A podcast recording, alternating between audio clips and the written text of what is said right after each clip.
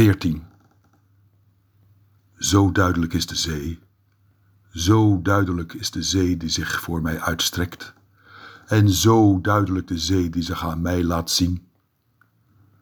Een wonderlijke mist neemt bezit van mijn hoofd, een ondoorzichtigheid verdringt mijn gedachten, al die gedachten die geen gedachten zijn, omdat ze ogenblikken zijn waarop de wind iets minder waait, omdat ze klagende uitroepen zijn van zilvermeeuwen, omdat ze zijn de golven die in grote hoeveelheden sterven, omdat ze symbolen zijn voor het onbereikbare en omdat ik geen geloof aan ze hecht.